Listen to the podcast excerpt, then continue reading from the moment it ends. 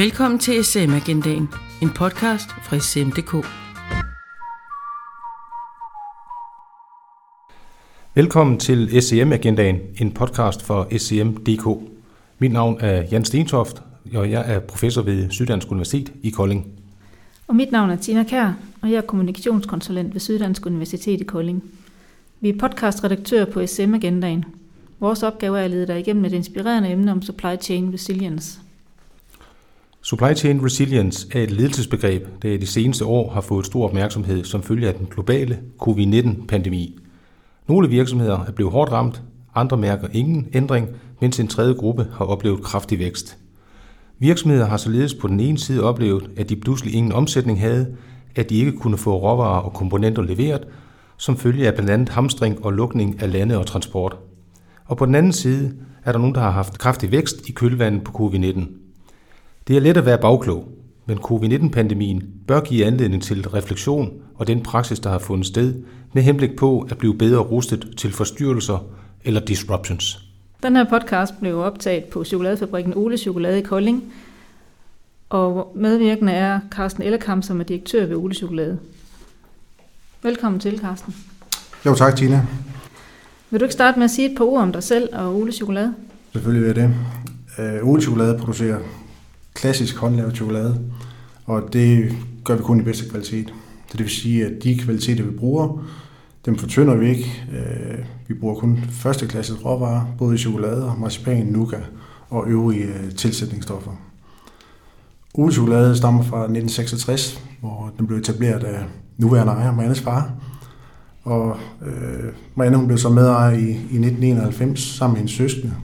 Men de sidste tre år har vi øh, ejet virksomheden sammen. Jeg trådte selv ind for halvandet år siden, efter at have haft min egen karriere, karriere uden for, øh, for virksomheden her. Vi er 10 fastansatte, og så har vi sæsonarbejdere, helt op til 15 styk, øh, op mod jul og påske, som er vores øh, store sæsoner. Kan du kort forklare jeres forsyningskæde for lytterne? Altså det vil sige leverandører, produktion og distributionskanaler? Ja, øh, alle vores råvarer til produktion af chokolade, de kommer fra Europa. Så det vil sige, marcipan og nougat, det produceret i Tyskland, men også af europæiske råvarer, det vil sige mandler fra Spanien og hasselnødder fra Italien. Kakaobønderne, de er selvfølgelig fra, de er fra Afrika, men de bliver forarbejdet i Belgien, så dem har faktisk også tæt på. Øhm, og det kan man sige, at vi generelt har med alle vores råvareleverandører, de, de er tæt på. Øhm, på os som virksomhed. Vi producerer 99% af alle chokoladerne selv, og vi producerer primært efter ordre. Øh, Udover at vi laver chokoladerne her, så har vi lavet faktisk også de fleste af vores emballager selv. Øh, og 90% af emballagerne, som vi bruger til altså vores æsker, dem producerer vi selv her i huset. Vi har vores eget trykkeri, hvor vi kan stanse og præge, øh, og vi folder i øvrigt også alle æsker i hånden. Den karton, vi bruger, den fra München, så igen en leverandør, der er forholdsvis tæt på. De sidste 10% af vores emballage, de kommer fra Kina, øh, og der må vi nok igen, dem arbejder vi på at flytte til, til Danmark. I forhold til vores omsætning, så ligger 95% af omsætningen her i Danmark. Vi har lidt eksport til Norge, øh, en lille smule til Tyskland, men det er, det er begrænset. Og ud af den omsætning, der er 90% øh, B2B-omsætning, og de sidste, de sidste 10% det er B2C. Og vi har, vi har, vi har tre sælgere, øh, som varetager det salg, og så har vi en lille butik her i forbindelse med fabrikken. Jan, du er ekspert i forsyningskæder, og lige nu der er der stor fokus på supply chain resilience. Kan du forklare, hvad det handler om, og hvorfor det er vigtigt at beskæftige sig med? Ja, det kan jeg godt. Jeg kan da i hvert fald øh, give et bud. Øh, supply chain resilience, det har fokus på en virksomheds evne øh, til at komme tilbage til udgangssituationen, eller faktisk til et bedre niveau, efter der har været en forstyrrelse, eller vi kan også kalde det en disruptions. Sådan en forstyrrelse der, det kan være pandemier, som den nuværende covid-19. Det kan også være andre epidemier, som øh, Ebola, øh, svineinfluenza, SARS og MERS. Det kan være naturkatastrofer som jordskæl, vulkanudbrud, flodbølger, orkaner og brand, øh, som vi har set finde sted både i Australien og Kalifornien. Det kan være prissvingninger, det kan være cyberangreb, som vi så, da Mærsk lige pludselig ikke kunne finde deres container og mistede overblikket. Nedlukninger, menneskeskabte katastrofer som brand, handelskonflikter, for eksempel mellem USA øh, og Kina, og så hele den regionale ustabilitet. Så sådan nogle forstyrrelser her kan have, de, de, de kan have mange former. Og øh, når sådan noget det indtræffer, så bliver forsyningskæderne øh, mere sårbare. Øh, og det er de blandt andet også gjort øh, som følge af en meget bred udbredelse af lean-begrebet, hvor man virkelig har skåret ind til benet, minimeret lærerne. Man har også reduceret antallet af leverandører og blevet mere afhængige af få leverandører. Outsourcing og offshoring af produktion har også medvirket til det her. Reduktion af leverandørbasen, som jeg var inde på. Konsolidering af leverandører, centraliseret produktion og distribution. Og så er det den her efterspørgsel, den er blevet mere og mere flygtig, altså øh, og, og sværere at forudse. Så alt det her, det, det, det, er, nogle, det er nogle eksempler på, at øh, de her forsyningskæder her, de bliver gjort sårbare. Og så begrebet uh, supply chain resilience, det er jo vigtigt for alle typer af virksomheder. Og hvis vi ser på de danske små og mellemstore virksomheder, så øh, vil jeg sige, at de er jo nok specielt udsatte, i det de til sammenligning med de store virksomheder jo har færre finansielle øh, og menneskelige ressourcer. Og det vi også ser øh, ved SMV'erne, det er typisk de er mere sådan driftsorienteret uh, end, end udviklingsorienteret, fordi det, der er jo altså nogle kunder, vi lever af, og så er der altså fokus på at få varen leveret. Og det kan godt gå ud over sådan noget udvikling.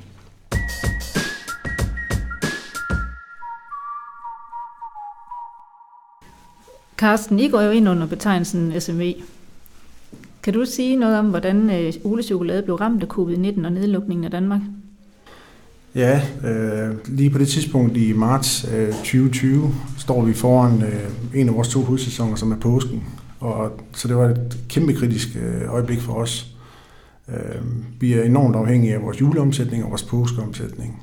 Og vi står der fire uger før påsken. Øh, Øh, og man sige, altså fra den ene dag til den anden, der blev alle aftaler de blev aflyst. Øh, og telefonen stod stille i seks dage. Og, og vi anede jo ikke, hvad der ville ske. Øh, alle gik i granatchok, og det gjorde vi også. Øh, så vi stoppede omgående al produktionen og, og gik ind og overvejede mange forskellige scenarier. Så hvad, hvad kunne der ske? Hvad ville der ske? Og hvad kunne vi gøre?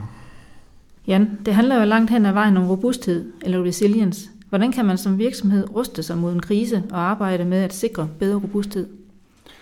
Vi kan faktisk skelne imellem øh, robusthed og resilience. Altså robusthed, det kan opfattes som en proces, der er i stand til at klare realistiske udsving.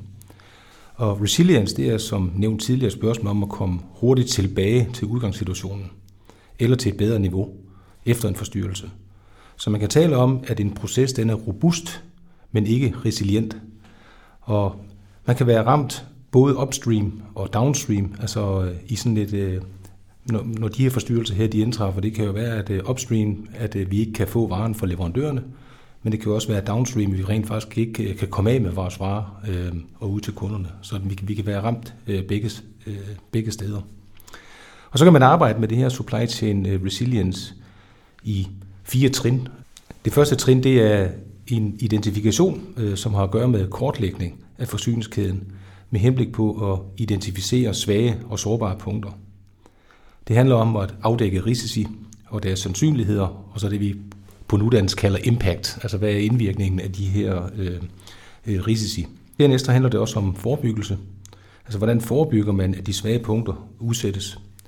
Og det tredje trin, det er så det, vi kalder mitigering, altså hvordan øh, minimerer vi skaden, hvis den indtræffer. Og endelig så er der jo det sidste trin, som hedder recovery, altså som handler om at komme tilbage til udgangssituationen, eller der er noget, der ligefrem er bedre. Og det kan være at source lokalt, øh, som giver mere stabilitet øh, og bedre kvalitet. Så alt i alt, øh, jo mere forberedt man er, øh, jo mere kan man undgå de der dybe, øh, langvarige og skadelige virkninger, og jo hurtigere vil man kunne komme tilbage til udgangssituationen. Carsten, har I sådan en resilient tilgang, som Jan her har beskrevet? Det havde vi helt klart ikke på det tidspunkt, hvor, hvor covid-19 det, det ligesom indtraf, og vi var slet ikke forberedt. Øh, efterfølgende kan jeg se, at vi har reageret lidt i den retning på, på nogle af parametrene. Og de, de fire trin, du nævner, Jan, der er nok recovery, som, som jeg kan genkende mest. Øh, at det var nok den tilstand, vi gik ind i. Øh, og det vi gjorde, vi fik hurtigt styr på vores forsyningssituation, og, og vi stoppede omgående opbygning af vores lager. Øh, til gengæld så var vi hårdt ramt på ordretilgangen. Vi kunne ikke besøge kunder, og mange kunne vi slet ikke komme i dialog med, fordi altså, folk blev hjemsendt og, og måtte ikke få besøg. Så, så det skulle vi løse inden for kort tid. Og jeg vil sige, det lykkedes heldigvis, øh, men vi var, vi var pænt presset i en, i en periode. Har covid-19 fået jer til at overveje at arbejde lidt videre med, med den her resiliente tilgang? Ja, det har det helt klart. Det var, det var sådan et, et wake-up call øh, på mange ting, øh, og vi er også i gang på, på nogle af områderne. Øh, Jan nævnte det her med forsyningssituationen og få den øh, mere lokal. Og det, øh, altså lokalt, det er i vores perspektiv også Europa. Øh, vi får de her varer fra Kina, og det, det, det er sådan nogle ting, som vi kigger på, det skal vi have enten kunne lave selv, eller vi skal have det rykket til meget tættere på. Så vi undgår at blive, blive påvirket på, på den del. Få alle fordelene med et SCMDK abonnement og bliv en del af fremtidens forretning. Prøv et 30 dages gratis medlemskab og få adgang til alt låst og ulåst indhold på SCM.dk. Kan du forklare, hvad I ellers har gjort af nye tiltag under covid for at sikre omsætningen? Ja, øh, den væsentligste ændring, vi har foretaget, det er, det er vores indsats på SoMe. Øh, og der har vi egentlig flyttet fokus fra at være et, et venstrehåndsprojekt. Altså vi, vi, er en, vi er en produktionsvirksomhed, og vi er en håndværksvirksomhed, så det her SoMe, det, det kører sådan lidt, øh, lidt haft sit eget liv, øh, uden vi har givet det fokus. Så i dag er det faktisk det område, der har størst fokus, og, og er vores største indsatsområde. Øh, det vi gjorde, vi var, altså Ja, vi aktiverede selvfølgelig øh, både øh, LinkedIn, øh, Instagram og Facebook, og vi gjorde det øh, med meget varieret indhold, og vi synes selv, vi gik efter at lave noget kvalitet og, og give folk nogle oplevelser. Vi prøvede også at, at fange nuet. Der var en artikel med øh, Selling Groups øh, ledelsesmøde, hvor de siger, at de skulle i hvert fald sikre, at der var påskeæg nok. Og den, den gik vi så ind og fuldt op på i vores øh, SoMe-dialog. Siger, det, det skal vi nok sikre. Øh, der kan vi godt være med. Og det, og det gav en masse respons. Øh, derudover så har vi justeret vores produkter, og, og det er blandt andet sådan noget som at tilbyde chokoladerne i, i coronavenlig indpakning. Og også øh, noget, som rigtig kom op, det var, at øh, folk var hjemsendt, og, og, og vores kunder, som egentlig normalt ville modtage varerne på en palle ude på virksomheden. De bad os om at sende det direkte ud til deres hjemsendte medarbejdere. Det kostede en masse ekstra håndtering øh, og tid, øh, også omkostninger, men, men det var en måde for os at komme ud på, og, og der, der, der skalerede vi virkelig op på, på den del der. Og, og i dag, altså vi håndterer let øh, udsendelse til 4.500 ansatte ud til private adresser, så der, der har vi i hvert fald også flyttet os vanvittigt meget. Og så det sidste, jeg har været lidt, ind på, det var, at altså, vi arbejder også på, at alle vores emballage, de skal i hvert fald være dansk eller som minimum europæisk øh, produceret. Så vi ikke kommer i en klemme på, på, den, på den front. Du har nævnt øh, på et tidspunkt i rundvisningen øh, her i, i hvad skal man sige, produktionsområdet, at øh, i har en, en leverandør fra England. Og, og siger det, der er jo et Brexit øh, undervejs der, og det er jo også en form for forstyrrelse. Hvordan kan, kan du sige, sige nogle ord omkring det? Ja, der, der var vi jo ligesom alle andre øh, spændt på, hvilken løsning kom man frem til i forhold til øh, Storbritannien og EU. Øh, der var ikke nogen løsninger, der kom meget sent, og jeg synes stadigvæk, at den var uklar. Øh, vi får nogle klichéer overfra, og vi kan få dem stort set dag til dag. Og, og der var vi, dem er vi rimelig afhængige af, fordi dem vi bruger til at at, at præge på vores æsker, øh, og specielt også kundeorienterede løsninger. Så, så, så det er enormt vigtigt for os, at vi får de her klichéer. Og der øh, må indrømme, vi ikke, hvad der skal ske, og, og vores leverandør vidste heller ikke noget. Og det vi så har erfaret nu her en måned efter cirka, det er, at altså, der er ikke sket noget. Der er ikke sket noget, øh, der er ikke noget i papirgangen, der er ikke noget i ordrerytmen, der er ikke noget i leveringsrytmen, som ændrer sig. Det, det, det fungerer det hele, og det er vi selvfølgelig enormt lidt over, men, men jeg er ikke helt sikker på, at, at det er der, vi ender. Øh, jeg tænker, der kan nå ske, ske flere ting, og så skal vi være klar til at have et alternativ. Eller i hvert fald en løsning, som vi kan leve med. Ja, nu har Carsten fortalt lidt om de forskellige tiltag, de har gjort i forbindelse med covid-19. Har du erfaringer med andre praksiser, som danske virksomheder har gjort sig under den her pandemi? Ja, altså, jeg vil da lige starte med at referere til en ny undersøgelse, mine gode kollegaer på SDU, øh, Kim Klyver og Sune Løve Nielsen, de har udgivet, altså hvor 372 øh, virksomheder har deltaget i undersøgelsen. Og de øh, virksomheder, de er sådan blevet inddelt i tre grupper af næsten samme størrelse. Altså, der var virkelig virksomheder, som var kriseramte, Øh, med 38 procent af respondenterne, og så var der nogen, der var kriseimmune, altså øh, med 30 procent, og den sidste gruppe, det er jo nogen, der rent faktisk har opnået noget positivt. Altså man kan kalde dem kriseudnyttere, øh, som udgør 32 procent. Og i deres arbejde arbejder de så med fire krisestrategier, altså en reduktionsstrategi, det vil sige afskedelser, reduktion af arbejdstid med videre. En anden det er en vedligeholdelsesstrategi, det er noget med nogle hjemmearbejdspladser, træning og efteruddannelse af medarbejderne. Og den tredje strategi, det er sådan en innovationsstrategi, hvor man ændrer salgskanaler øh, og salgsmetoder. Og så den sidste, det er sådan en afviklingsstrategi med midlertidig eller permanent øh, nedlukning. En anden undersøgelse, det er fra Dansk Industri. De angiver, at mellem 17 og 21 procent af virksomhederne er særligt udfordret som følge af coronapandemien. Og samme undersøgelse peger på, at det er især serviceindustrien, som har været godt ramt. Altså det er sådan noget med fly og hoteller og restauranter. Det peger også på, at øh, de små og mellemstore virksomheder de er særligt udsatte, i det de her virksomheder jo i, i gennemsnit typisk er dårlige polstret, altså til at modstå altså omsætningsnedgang, end de større virksomheder er. Og de her to øh, undersøgelser, de er imidlertid sådan meget centreret øh, omkring finansiel kriseparathed. For eksempel egenkapitalen og likviditeten, og den der entreprenølle øh, orientering af virksomheden. Så det, der er behov for, det er, at øh, der er behov for at fokusere på at styrke øh, de små og mellemstore virksomheders supply chain resilience. Og de her undersøgelser, jeg refererer til, de fortæller noget om omfanget, øh, men de adresserer jo ikke, hvad man skal gøre ved det. Og derfor er der altså behov for noget normativt her. Det understøttes også af en frisk undersøgelse, jeg selv har, har gennemført for nylig, hvor respondenterne de svarer med et gennemsnit på 2,91 ud for det, vi sådan arbejder med sådan en fempunkts Likert-skala, at øh, de arbejder med en genopretningsplan. Så det er sådan lidt under 3 øh, i gennemsnit, at man arbejder med det, hvis nu sådan en disruption den skulle indtræde. Men når man så samtidig også spørger dem om, øh, hvor vigtigt det her egentlig er, øh, så øh, er vi altså op på et gennemsnit på 4,27. Så øh, det er en klar indikation af, at det her det er virkelig noget, der er vigtigt, øh, der skal til at arbejdes med, men at øh, den nuværende praksis den halter. Husk, at du altid kan læse den nyeste og tidligere udgaver af magasinet SM og Logistik på sm.dk.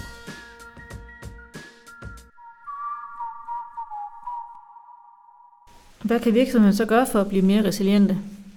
Ja, altså det, det, det første, øh, efter min opfattelse, man bør gøre, det er jo at starte med at, at blive bevidst om, at øh, der er et behov, vi skal have afklaret her. Vi skal, vi skal starte med at kortlægge vores supply chain, og så identificere risici øh, med tilhørende sandsynlighed og impact. Jo større en sandsynlighed øh, der er for en disruption, øh, så jo mere forebyggelse skal der til.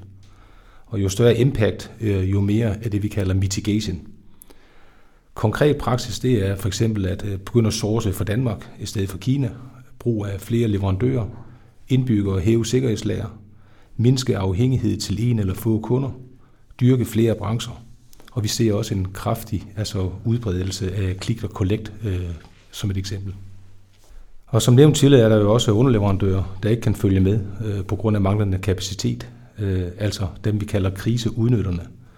Så øh, det at fokusere på det her resilience, det er ikke kun for at imødekomme de negative udfordringer. Det er rent faktisk også på den positive side, altså at man skal være øh, resilient, altså egentlig at kunne, øh, kunne modstå, hvis der nu væksten den virkelig øh, slår igennem. Karsten, er det noget, du kan ikke genkende til? Giver det mening i forhold til Ole Chokolade? Ja, det, det gør det helt klart. Og når jeg kigger på de tre grupper, som, som den undersøgelse kommer frem med, så, så vi møder kriseramte virksomheder, det er jo alle restauranterne og hotellerne, flyselskaber, som vi også leverer til. Øh, kriseimmune har vi stadigvæk øh, en del kunder af, og de, bliver, de, de har købt ligesom de plejer at gøre. Øh, de kriseramte, de er selvfølgelig stoppet. Øh, og så har vi kriseudnytterne, dem, dem, dem har vi jo også, og det er jo en der, hvor vi går ind og henter vores vækst. For den andel, vi har af kriseudnytter, har vist sig at være større end, end kriseramte, og, og de har så valgt at at kigge til vores side, når de, så de, de skulle enten øh, til gode til deres medarbejdere eller deres kunder. Eller, øh, så så det, dem møder vi, dem har vi set. Øh, hvor vi lige selv er henne i den der, om vi er kriseimmune eller kriseudnytter, kan jeg ikke rigtig, det kan jeg ikke rigtig, måske kriseudnytter, altså vi har trods alt fremgang i perioden. Øhm, så ja, ja, det er måske den, den retning, de går. Øh, I forhold til de fire krisestrategier, jamen så der, hvor jeg kan sige, at vi har, vi har ligget, øh, det er inden for, altså innovation. Altså vi har, vi har prøvet at vende tingene om, vi har prøvet at, at arbejde med de muligheder, der var, øh, og det lykkedes for os øh, heldigvis. Der er ingen tvivl om, at vi skal være mere forberedt. Øh, vi havde jo ikke forventet, at det her ville ske. Det er jo ikke noget, man går ind og planlægger. Øh, men vi er nok nødt til, vi er nødt til at have en eller anden form for forberedelse til, at noget lignende kan ske. Vi tror ikke på, at vi kan være lige så heldige at slippe lige så noget næste gang. Øh, og jeg er egentlig faktisk rimelig overbevist om, at der vil komme lignende øh, scenarier igen. Og, og der er vi helt klart nødt til at være bedre forberedt. Dengang Danmark blev lukket ned i marts sidste år, der øh, jeres produktion stille i seks dage. Hvad ramte jeg egentlig hårdest der i det her? Er det selve pandemien, eller er det erkendelsen af, hvor sårbare I egentlig er? Eller hvad? Jamen, i, i første omgang var det pandemien, lige indtil vi ligesom øh, øh, havde sundet os lidt. Øh, det, der egentlig rammer os allerhårdest, det er den sårbarhed og den tanke om, at risikerer, at vi kan stå i en situation, hvor vi ikke har mulighed for at reagere, øh, fordi de forudsætninger øh, for vores virksomhed ikke er på plads, eller fordi at nogle leverandører, vi er afhængige af, ikke kan, kan levere til os. Den usikkerhed ønsker vi i hvert fald ikke at stå igen. Når du så tænker tilbage på det her øh, sidste næsten et år, har du så et godt råd, du kunne give videre til nogen? Øh, vi gik i granatchok, det vil jeg gerne indrømme. Øh, men, men vi øh, prøvede at holde hovedet koldt, og det lykkedes os også at holde hovedet koldt. Og så, jamen, vi var jo indet øh, klar på at, at ligesom beskytte virksomheden, beskytte vores medarbejdere. Øh, der var mange forskellige pakker, man skulle tage stilling til, og var vi overhovedet berettiget, øh, og vi anede ikke, hvor vores omsætning ville lande hen, men, men hold hovedet koldt. Vi gik, vi gik en masse lange ture, fik noget frisk luft og fik snakket. Øh, og blev egentlig enige om, at vi møder ind, ligesom vi plejer, øh, og så skal vi speede op. Vi er nødt til at finde en vej ud igennem det her. Øh, og, og det er jo så synlighed, vi, vi, vi, øh, vi valgte at gå, den retning, vi valgte at gå. Så ja, hold hovedet koldt, og selvom det kan være svært, øh, men det kan godt lade sig gøre. Har du noget at tilføje til det, Jan? Ja, altså, jeg vil igen referere til, til de her altså fire trin, altså, hvor det første, det er egentlig at få kortlagt, altså hvorhen er det egentlig, altså man er, man er sårbar. Så der er nogle paralleller med det her også til, til det, der her ansvarlig leverandørstyring. Altså, hvor man jo godt, hvis en virksomhed har 400 leverandører, så øh, er det jo ikke alle de her leverandører, der er lige kritiske. Altså, hvis man nu tænker på øh, corporate social responsibility, altså ansvarlig leverandørstyring, så vil man jo også kigge på, hvad er det for nogle af de her leverandører, der kommer fra risikoland. Og på samme måde her, altså det at få, få tegnet sin supply chain op, og så finde ud af, hvor er det, det er særligt, altså vi er særligt sårbare. Og så netop begynde at få lavet nogle, nogle planer øh, omkring det. Sådan meget pragmatisk, altså det behøver jo ikke at være den helt store videnskab, men, øh, men, men det er rent faktisk at få det spottet, så man ligesom er lidt foran øh, proaktivt, og ikke øh, skal til at handle på det her, når krisen den indtræffer. Og med de ord slutter den her podcast. Tak for din medvirken, Carsten, og tak fordi vi måtte komme og optage her på Ule Chokolade i Kolding. Ja, velkommen. Det er nogle spændende tiltag, I har gjort som løsninger på de udfordringer, I har haft her under covid-19. Det var ordene for denne gang med emnet Supply Chain Resilience. På genhør. Du har lyttet til SM Agendaen, en podcast fra SM.dk. Du kan abonnere på podcasten i iTunes, eller hvor du foretrækker at lytte til podcasts. Søg blot efter sm.dk eller sm Nytord Agendaen.